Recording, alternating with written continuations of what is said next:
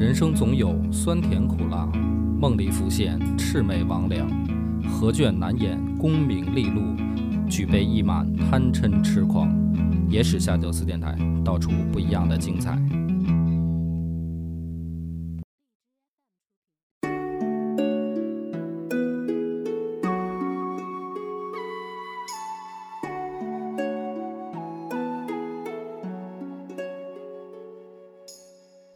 家好，欢迎收听《野史下酒》，我是主播恶霸波。张小娘，我们因为我们之前讲过一期，呃就是叫清末四大奇案之首的刺马案，但这一集呢，我们就再来讲其中另一个举世皆知的案件，哎，叫杨乃武与小白菜。看把你高兴的，哎一听这种什么这个奇案啊，就高兴。不，我是因为你说了个举世皆知，所以对你不知道是吧？那你猜猜吧，你猜猜杨乃武和小白菜是什么关系？你你感觉？你猜？情人关系。情人关系，一听就是奔着有奸情去的，对不对？我 一听就奔着听八卦去的，是听八卦故事去的，所以你完全不知道，一点没听说过所以你把那个举世皆知那几个字儿剪掉。啊。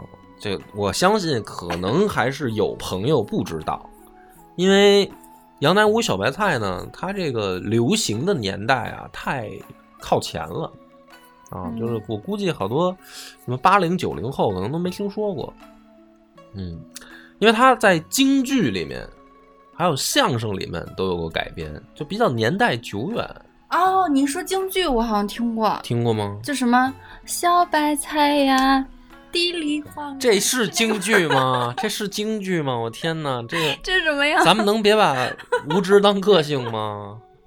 你听这唱 唱，你自己能唱的这像京剧吗？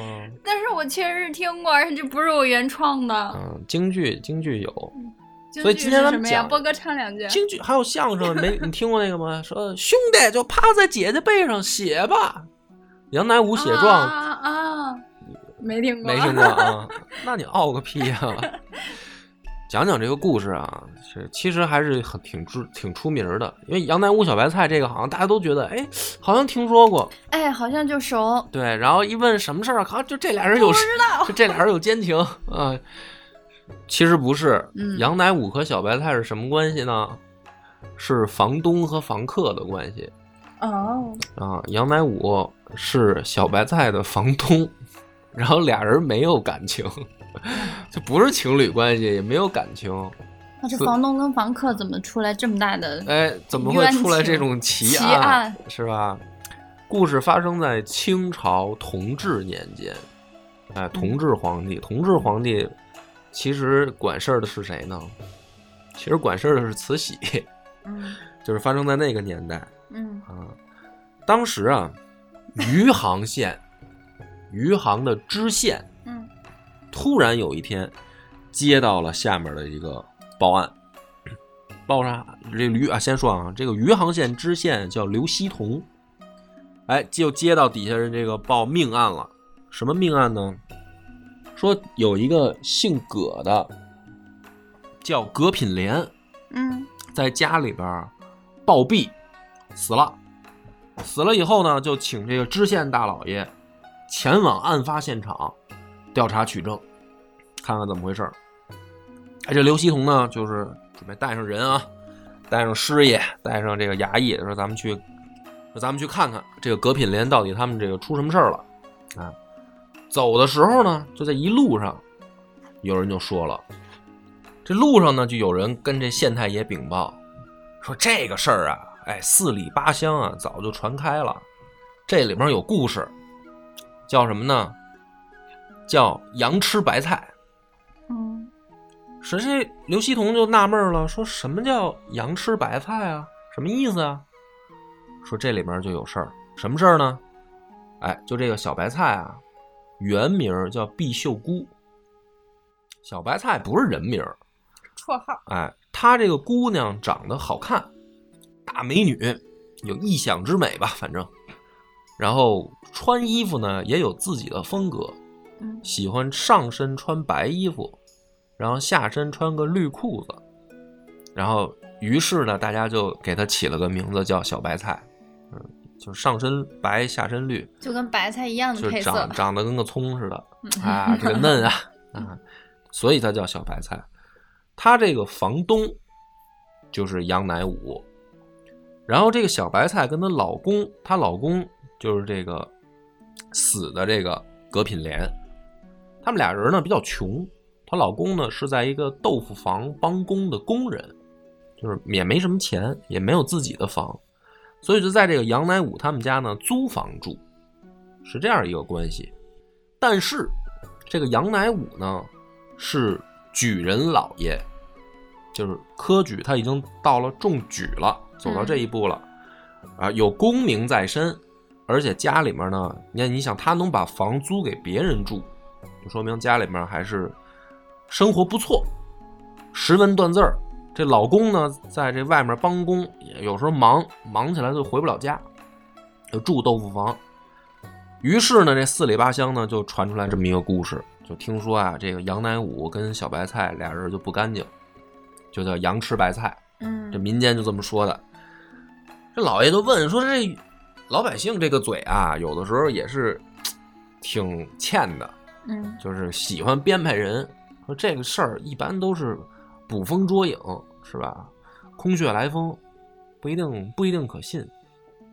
哎，这这个师爷就说了，这事儿有鼻子有眼儿，说什么呀？这个事儿是葛品莲他妈传的，就是是等于她婆婆。她婆婆还在外面给她散，给她儿子散，嗯说我儿子当王八了，嗯说这事儿你说还不可信吗？嗯于是呢，说这个杨乃武啊，就是读书人，脸皮薄啊，就说这个底下坏我名声啊，这家人就给他们家涨房租，哎，就是那我就想给你轰走，你别租了。这一来二去呢，这个两家就是那意思啊，这个传的就更加的有鼻子有眼儿了。说你看这杨乃武肯定心虚，要不他涨房租干嘛呀？干嘛想着轰人家呀？这位县太爷呢，就带着这个先入为主的观点啊，说这这不就是潘金莲和这个武大郎的故事吗？嗯就是一听就是西门庆、潘金莲、武大郎这这这这套班底啊。行，就去现场就看。看的时候呢，就看见这个葛品莲嘴唇发黑，嘴口鼻冒血，就死的时候。被下毒了。哎，所以这个县太爷就想说，这就是我看过戏里面唱过呀，说来吧，大郎吃药是吧？嗯大郎该吃药 了哎你就这。么熟呢？我等我兄弟武松回来是吧？就这个桥段吗？说这你看死状肯定是有有问题啊，他就先先入为主，于是呢就叫来这个仵作，仵作呢叫沈祥啊，仵作说那咱们就老爷你说怎么弄啊？说验验毒，嗯就拿那个银针刺入死者的口鼻和咽喉。那不是这电影里咱们也见过吗？说这个就是金针试毒，银针试毒啊。嗯说拔出来以后，如果这个针变黑了，那就是中毒而死。嗯哎，果不其然，这个针拔出来是黑的。仵作就说说，那这个事儿就清楚了。没跑了。就是毒死的，下毒而死，啊，什么暴毙啊，这里面就有事儿，这是是这是一件谋杀案。然后呢，这个县太爷这刘希同就说：“那这就行了，先把这个小白菜给我抓回来，就把这个毕秀姑给带到公堂上，说你就自己招吧，是不是这个事儿坦白从宽，抗拒从严啊？你自己痛快点儿，省得我们大刑伺候。”这姑娘呢就傻了，就说说怎么这个事儿就是好像听你这意思就已经破案了似的 对，啊？说什么我招什么呢？说你是不是你毒死的呀？这坊间都说了，你这个勾引奸夫嘛，谋害亲夫，是不是？这小白菜就说哪有这这些事儿？说我跟这个杨先生是清白的，平常呢就是因为我看他读书写字很辛苦呢，我有时候给他送点吃的，送送饭。嗯杨先生呢教我读书认字儿，哎，我们就是这种有点像师生关系，纯洁的友谊。哎，就不是坊间传的乱七八糟的，嗯对不对？你你们单位有没有人教你读书写字的？没有。没有哈。你在你们单位教人读书写字我吗？我我一般不弄这事儿，我就怕传出去以后一般不弄这事儿，名声不好。对我轻易不教人读书写字儿我不用人教我。啊。老爷说：“那你看看这个雕父，是吧？就不见棺材不落泪，那这就好办了，是吧？大刑伺候，就动刑肉刑嗯打呀。这个演绎小说什么这种各种改编版本，那就花样就多了。有的说就是酷刑啊，有的说就是打。然后最夸张的叫什么呢？说是那个烙红了的铁签子扎这个扎双乳穿过去什么的，就是反正就是各种的这个奇奇形怪状的这个刑法就鸡皮疙瘩都要起啊，来。就反正就是这个软弱女子根本就扛不住，嗯哎，就昏倒在公堂了。这个晚上就来了一个这个狱卒，嗯狱卒就跟他说：“说你呢就把这个事儿啊认了就好了，啊，你就认了就完了，就别再受这个苦了。说呢，你要不认，后面还有更多的苦吃。第二天呢，这个小白菜再上堂，也不挣扎了，嗯，就是你这么反正也是要弄死我呗，嗯那不如就给来来个痛快的吧，我就认了，你就不折磨我了吗？嗯这小白菜就招认了，就说我确实是我毒死的我老公，啊，我这个你们说是我怎么毒死的吧？说你肯定是用砒霜啊，对，是吧？肯定是用砒霜。小白菜说没错，就是砒霜。砒霜哪儿买的？你说哪儿买的吧？啊，是不是这个村口这个药店？是不是这跟那个什么李郎中啊？对，就是他，就是我就认了，行吗？你别打我。那好了，他认了以后呢，就把这杨乃武抓过来了。嗯杨乃武说：“孙子，你今天就是陷害我，对不对啊？大爷就没干这事儿啊！大爷堂堂正正做人，就清清白白做人。你这现在陷害我说我跟人家什么通奸这乱七八糟的这些事儿没有啊？嗯啊，还说我跟人家合伙毒死人家老公，这哪有的事儿啊？嘿，这个知县说：“好家伙，嘴硬，说这女的都招了，这个供状都在这儿了，你还硬？哎，这个杨乃武就死也不认，就说没有的事儿。他这说没有的事儿啊，这个刘希同还真拿他没办法。为什么呢？首先，当时的这个法律，就是清代的法律是这么规定的，就是说你要定罪，你要定这个犯人的罪啊，他必须得在供状上。签字画押，就是他得认罪，说你没这个东西，你就不能定这个罪，啊。那么其他老百姓呢？你比如说碰上什么小白菜这种人，他们就根本就无所谓，为什么呢？就打呗，就是严刑拷打。嗯那最后受不了的，那就招了，就就只求一死了，就大刑伺候下，只求一死嘛。但是这杨乃武还不行，你还动不得他，因为他中过对，因为他是举人，嗯他不能受刑。嗯哎，于是呢，呃刘希同就上报给他的这个当地的上官，就是杭州知府，因为他是余杭知县嘛，嗯他在往杭州知府报，说什么呢？说你看，眼下出了这么一个呃风化的案件，嗯这个女的已经招认了，就是证据确凿。这个事主杨乃武呢，现在死不认认证，对吧？死不死不招供，嗯死不招供，我们还不能用刑，所以请求呢上上级部门把杨乃武的这个举人功名给他抹了，就是你不作数了，你考的这个不算数，我们在跟这儿给你注销了，嗯然后我就可以打你了。哎，这个坊间呢就又出说法了，有一种说法说什么呢？说这个刘希同啊，怎么这么狠呢？就是这么对杨乃武，对，跟有仇似的。对，跟有仇似的。说先是传闻定罪，嗯后又屈打成招。因为他根本就不调查了，嗯你知道吧？就是说一上来先打这女的，嗯然后就是就是直接就奔着就打这男的去，他都没有再说再调查一下，因为你就说，比如说啊，说是不是可能这女的毒死她老公这事儿，假如说就算有，那杨乃武参没参与，你不得调查一下吗？那有可能人家谁是主犯，谁是从犯？对啊，那也有可能没合谋啊。嗯哎，这个坊间就有说了，就出来两个说法啊，这些什么奇情啊这些事儿就出来了。第一个说法是什么呢？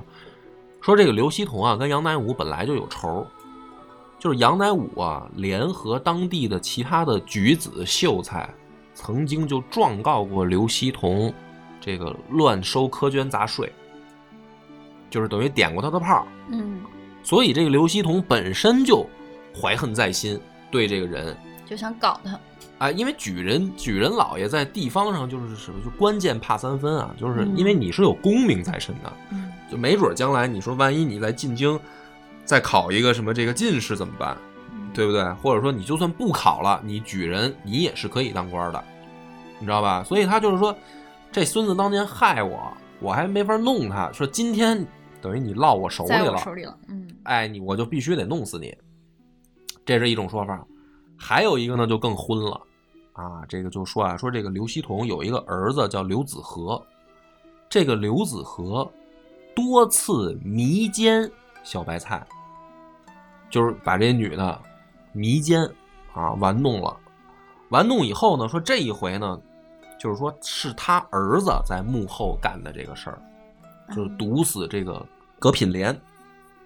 就是其实就是等于这个凶手是这知县的儿子，所以他去那个派那个牢头啊，晚上去劝劝小白菜儿说：“你往那个杨乃武身上赖，我就给你一痛快，我就免免你一死什么的，或者说他就骗他嘛。实际上是等于背后的这个知县的这个公子是幕后黑手，着急结案找替罪羊呢，这对是。。然后这个现在呢，这个等于告诉这个知县，嗯然后这个知县呢，等于就是刘锡同，就叫什么啊、呃贪官污吏的一贯的这个手段就出来了。嗯那这个案情到这儿呢，最后举人功命一拿掉，就上大刑了。一上大刑，杨乃武也扛不住了，就是说也认认罪了，也签这个供状了，就是说我我跟他合谋毒杀了她老公，然后这个事儿呢就定案了。那定案以后呢，当时按照大清的这个律例啊，也有一个还有一个事儿，就是说死罪的犯人，你也要上报，嗯一直上报到哪儿呢？要上报到北京，就是说你要杀人，地方上你判了死罪要杀人，得上报到朝廷。对你也得到朝廷来报。嗯这个又是为什么呢？就是说古代杀人啊，它是一种权利，就是说国家机器行使生杀大权，它是一种权利，它不能完全下放给地方。嗯因为你如果比如说杀人的权利，你可以完全地方官自己做主的话，那这个权利一旦下放了就很恐怖。嗯比如说这里面如果有冤假错案怎么办？嗯地方上官官相护怎么办？那基本上就是我想谁死谁就死了，然后我往往上交一份我自己写的报告，嗯对吧？那这里边冤假错案，冤假错案伴随着就是就是利益关系啊。嗯那比如说你你是当官的，我是地主，哎，咱俩一捏过办死谁？嗯那这这还将来怎么弄呢？所以杀人在这个古代，它是一种权利。你要杀谁，你连同这个案件必须往上报，哎，上报一直要报到北京。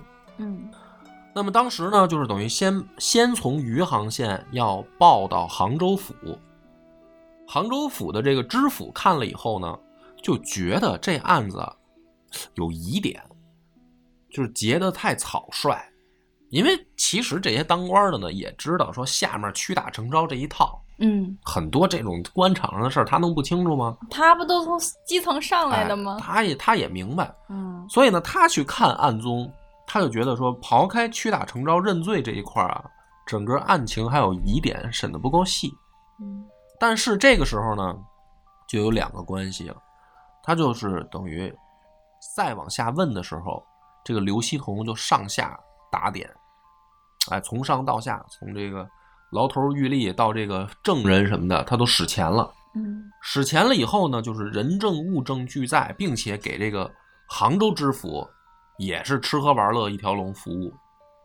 这么一搞呢，这杭州知府啊说，我也就甭再细追究了，这这种案子每年也不知道多少，是吧？我这个下下级会办事儿，嗯那我这儿睁一只眼闭一只眼，是不是的？嗨，反正你不是也麻烦，你得找，你不能说不结案。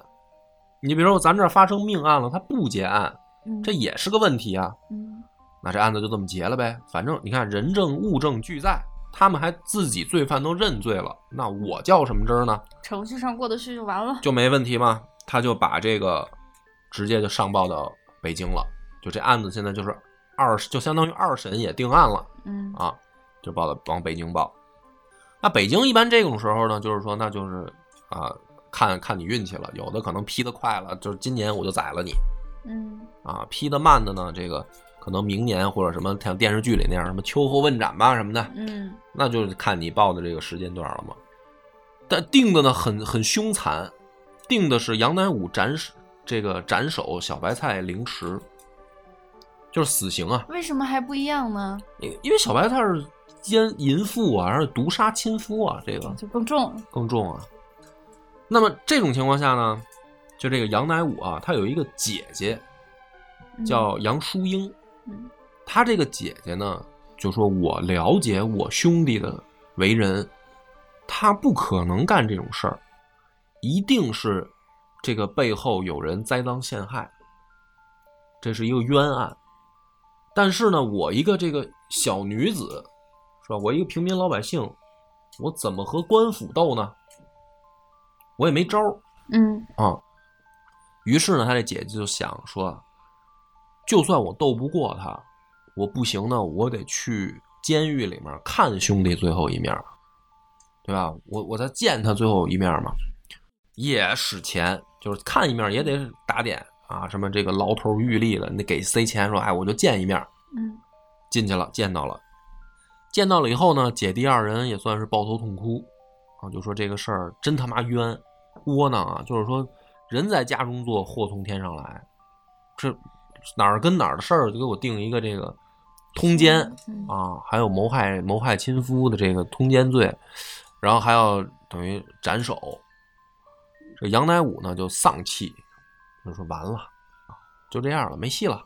嗯他这个姐姐杨淑英呢，就说：“兄弟，你呢，好歹也是个举人，你有功名在身。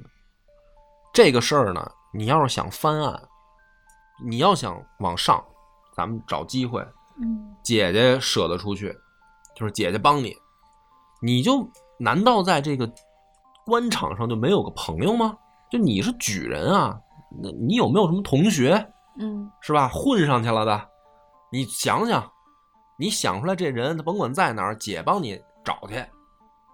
这杨乃武就想说，我还真有仨哥们儿，仨。有三个，嗯说这三个后来听说混的不错，一个一个是跟我一块儿中的举，同年的举人，嗯说后来呢好像谋个一官半职啊，嗯。而且呢，说这家伙他哥哥在京中当官儿，说这是一个，还有一个呢，也是是是，反正就是就是当了这个小官吏，但是说在哪儿好像也在北京，还有一个呢官儿没当上，但是呢跟了一个好老板，跟的是胡雪岩，说我这仨朋友混的不错，说姐姐你呢这样，我呀写一份供状。就是把我的这个冤情、这个来龙去脉、这个事件啊，这个刘希同怎么害我，我给你写成文字。嗯你呢，拿着这个东西，你多抄几份，你去给我这些朋友，让他们想办法。嗯这不就是那个相声京剧段子里面那个吗？说兄弟，你就趴在姐姐背上写吧，是吧？嗯就是这个剧情就发展到这儿了。这个杨淑英呢，就真的把他这个供状就带出来了，然后就上京了。上京以后呢，这就用咱们现在话说，这叫上访嗯啊。去当时呢，其实有两个部门管这个事儿，一个就是刑部，刑部，一个就是巡查院，嗯就这两个这个当时的等于，所以你上访就可以找这两个衙门呢去告状。啊，他这个状往上一告呢，同时那三个朋友啊还真给力，尤其是那个同年举人，嗯他不但给他哥写信，就把这个连同供状一块儿送给他哥看啊，就是行能再往上递，想办法同时他联系当年他们那些一一起中举人的那些同学，同学，说咱们一块儿联名往上送。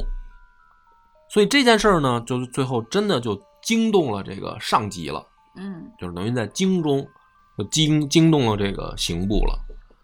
刑部说：“那这得复审啊，就是说这案子就有问题啊。嗯哎，就往下又压，压到又压回这个等于杭州知府这边来，因为这是你的管辖领域、嗯管辖区域。那你这个案子现在有人跑到首都来上访，嗯就是我用现在的话说，就是那你现在这事儿你得给办漂亮了。嗯办漂亮以后呢，这个杭州知府呢说，那我派一个这个候补知县再去查查，就又派了一个人复审。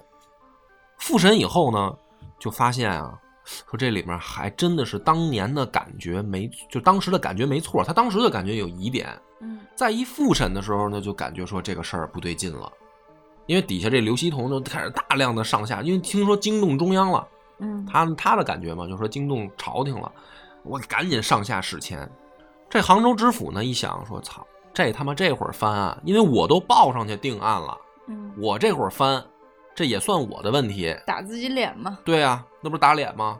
干脆咱们就咬死了，嗯就咬定这个事儿，就是没有审错。嗯那这就什么不顾，已经不顾事实了，就是上下官官相护了，就又把这个复审的这个候补知，因为候补知县本来也是杭州知府派下去的，嗯等于再串通一气，也没也没当回事儿，说兄弟嘛，这个咱们这个自己自己人啊，咱们自己人不能给自己人找麻烦，嗯反正他妈天高皇帝远，咱们就咬死了就定案了，就给驳回去了。驳回去以后呢，这个局势看来是没希望了。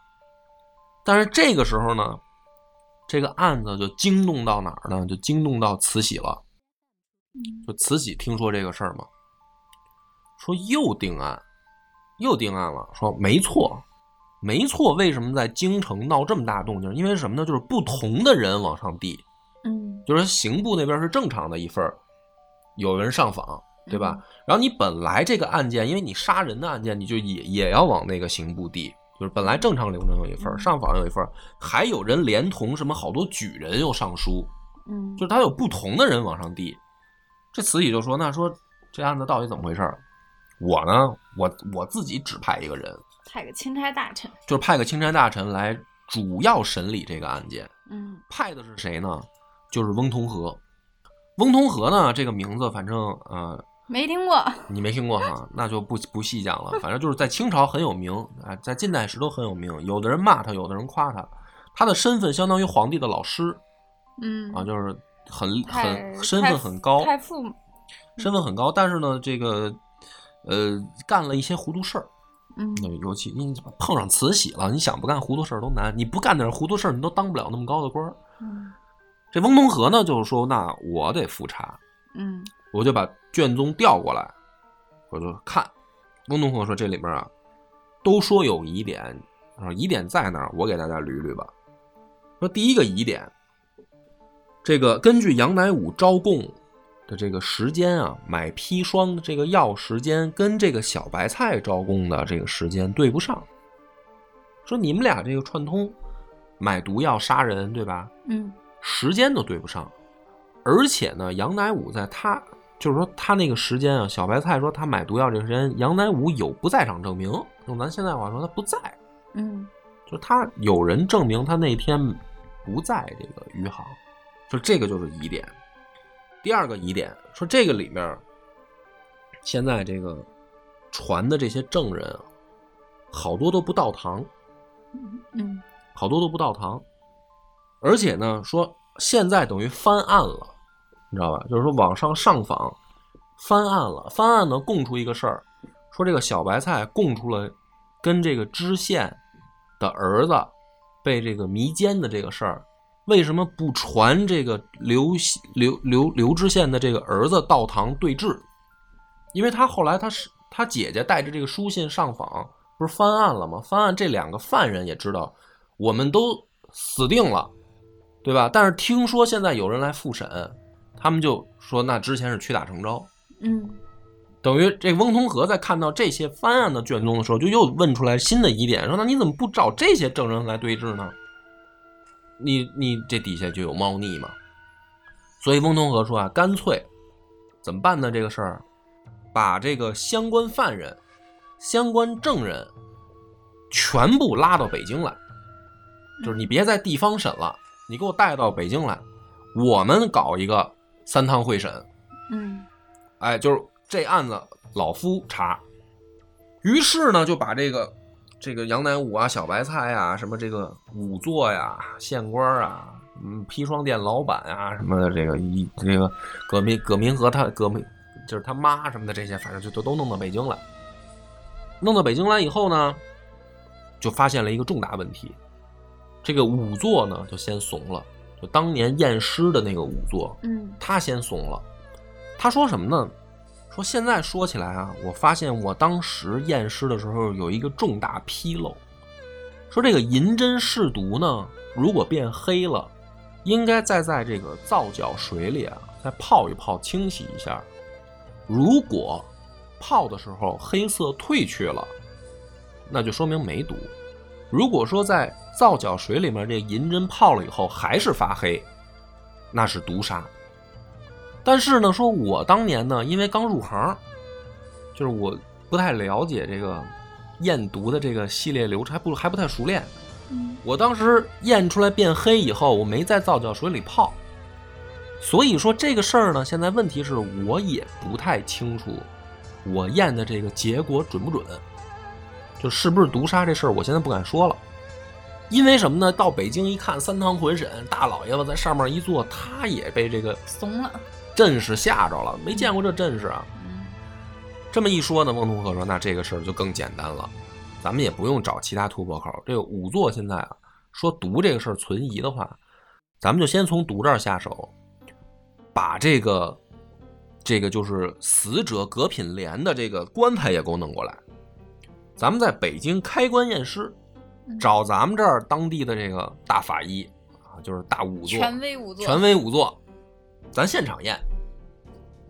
结果是什么呢？到了北京现场一验，没毒，就是这五座验错了。嗯，验错以后，那你这一没毒，整个案件就推翻了。是因为你的底基础逻辑就是错的。对你基础就是说这是一毒杀，毒杀的是他媳妇儿有奸夫啊，嗯然后共谋，然后买砒霜。结果你这个北京这五座一说，他根本就没有毒。嗯好了，底下这一串呢，也就怂了，就是这个知府啊到知县啊全怂，因为什么呢？你们交上来的是定案的这个怎么说呢？报告也好，或者说这个文件啊，你们都咬得死死的。出了这么大纰漏，对啊，结果这个纰漏严重失察。嗯，那么于是呢，这个最后慈禧就发话了，就是翻案。这个案整个案件呢，就全部都翻了。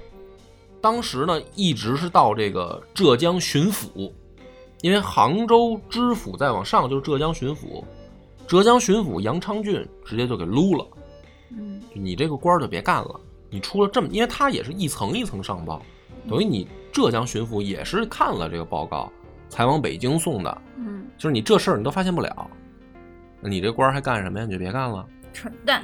这个知府是直接流放，啊，知府知县是流放。这个犯人呢，杨乃武是这个呃无罪释放，嗯，小白菜呢是出家为尼。啊也是经历了这么多事儿。就整个这个案件到这儿呢，就是算是一个呃沉冤昭雪嗯，啊，这个而且没有没有搞到说真的是草菅人命的这么一个悲惨局面嗯啊，其实就是一个呃怎么说呢？就是这里面谁责任最大呢？肯定是那个仵作责任最大，因为你没验对，嗯对吧？你那个刘希和那个刘希和呢，他呃刘希同啊，你甭管他是有私仇，是吧？还是他儿子怎么着？这里面的问题是什么呢？他去第一手的这个资料是等于说是毒杀，他就顺着这个往下做。那这个里面，但是还有一个问题是，这个仵作是不是受刘希同指使呢？是吧？这个也是一个就是说说不清楚的事儿了。嗯说不清楚了。但怎么这个案件呢？就是整体到这儿就讲完了。那那个儿子呢？知县知县的儿子呢？儿子畏罪自杀，就是说有一种说法是畏罪自杀嗯啊。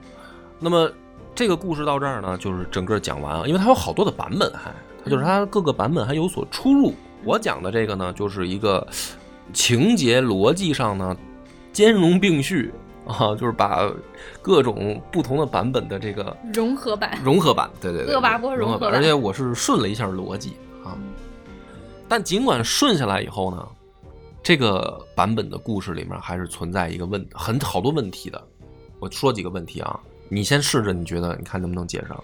第一个问题是，这么一个地方上的，就是县城里的风化案件，为什么会引起慈禧的关注因为慈禧太闲了，喜欢听八卦。啊？嗯，呃，这个就开玩笑了啊。说的太好了，怎么现在自己都能分析了？开始，接着说，你接着说啊？为什么？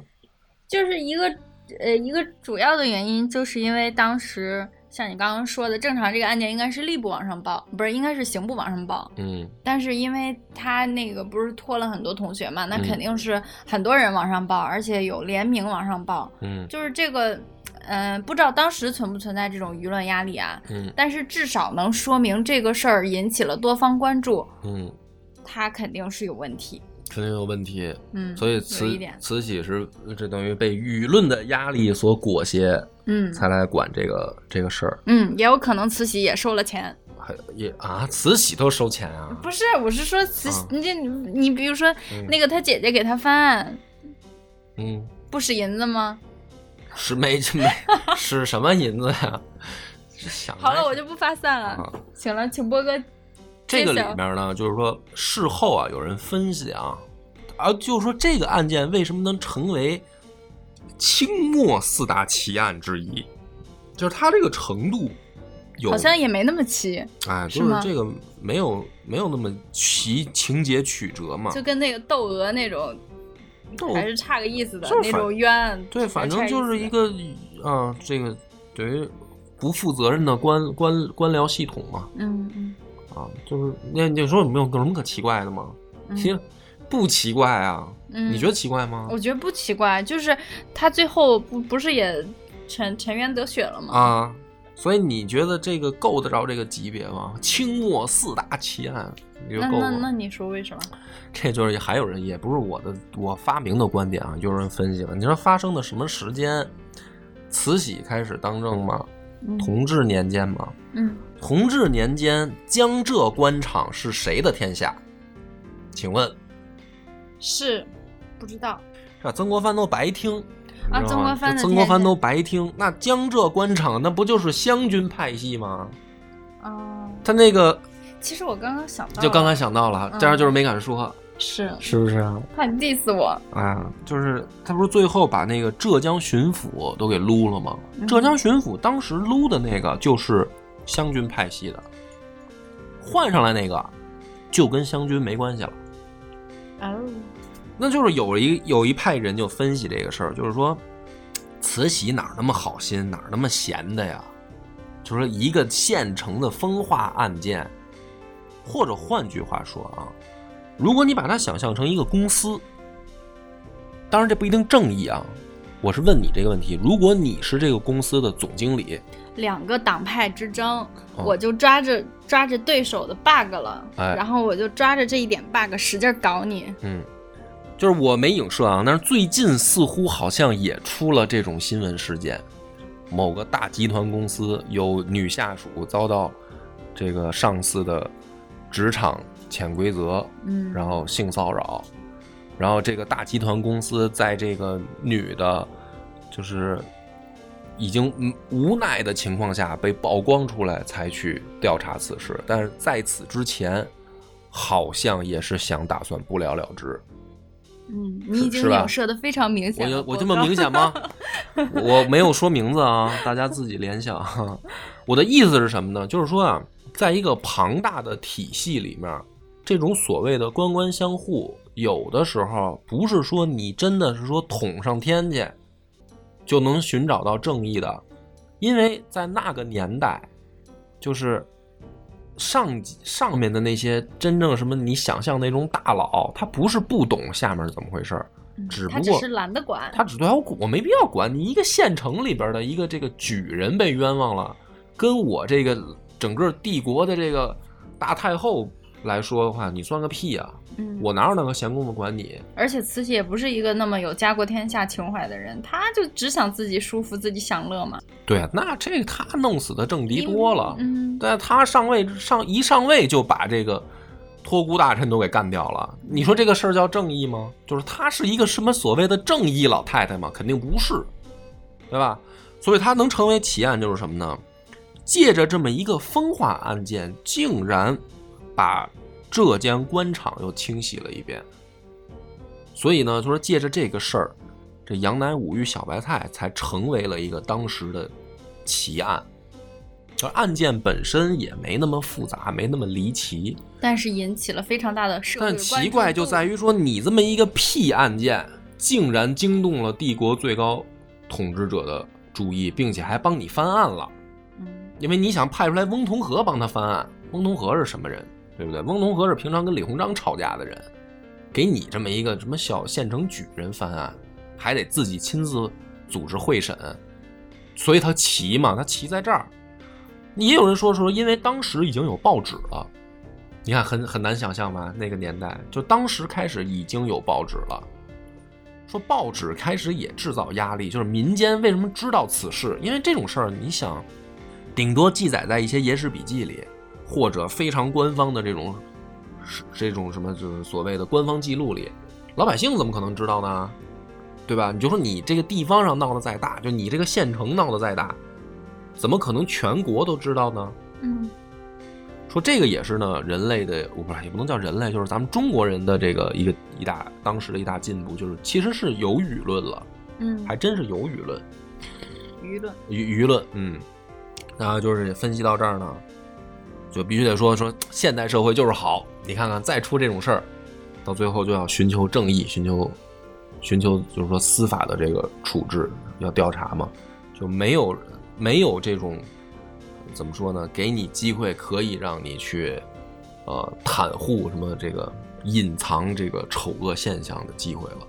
就如果因为你看咱们现在是什么舆舆论更发达，就不光有报纸了，你还有互联网啊，嗯对吧？你一个视频传到网上，这个马上第二天全国都知道你了，然后马上这个新闻媒体跟这个有关机构是吧，就迅速发酵，就得来这个调查了嘛。嗯那这个舆论的压力，压力以及我们已经不是封建王朝的这种统治的方式了，我们是一个法治社会，我们是新中国了，是吧？新新中国就是好。你看我没有影射谁吧？你看我是不是最后回归到了正义公平这个事儿上来？所以今天讲的是这个满清啊，或者说清末四大奇案其中的第，我认为排第二奇的，嗯就是这个杨乃武与小白菜。这是为下一期第一期做预告吗？第一期是刺马案，我已经给你讲过了，啊你这天天都在想什么？好了，感谢大家收听，本期节目到此结束。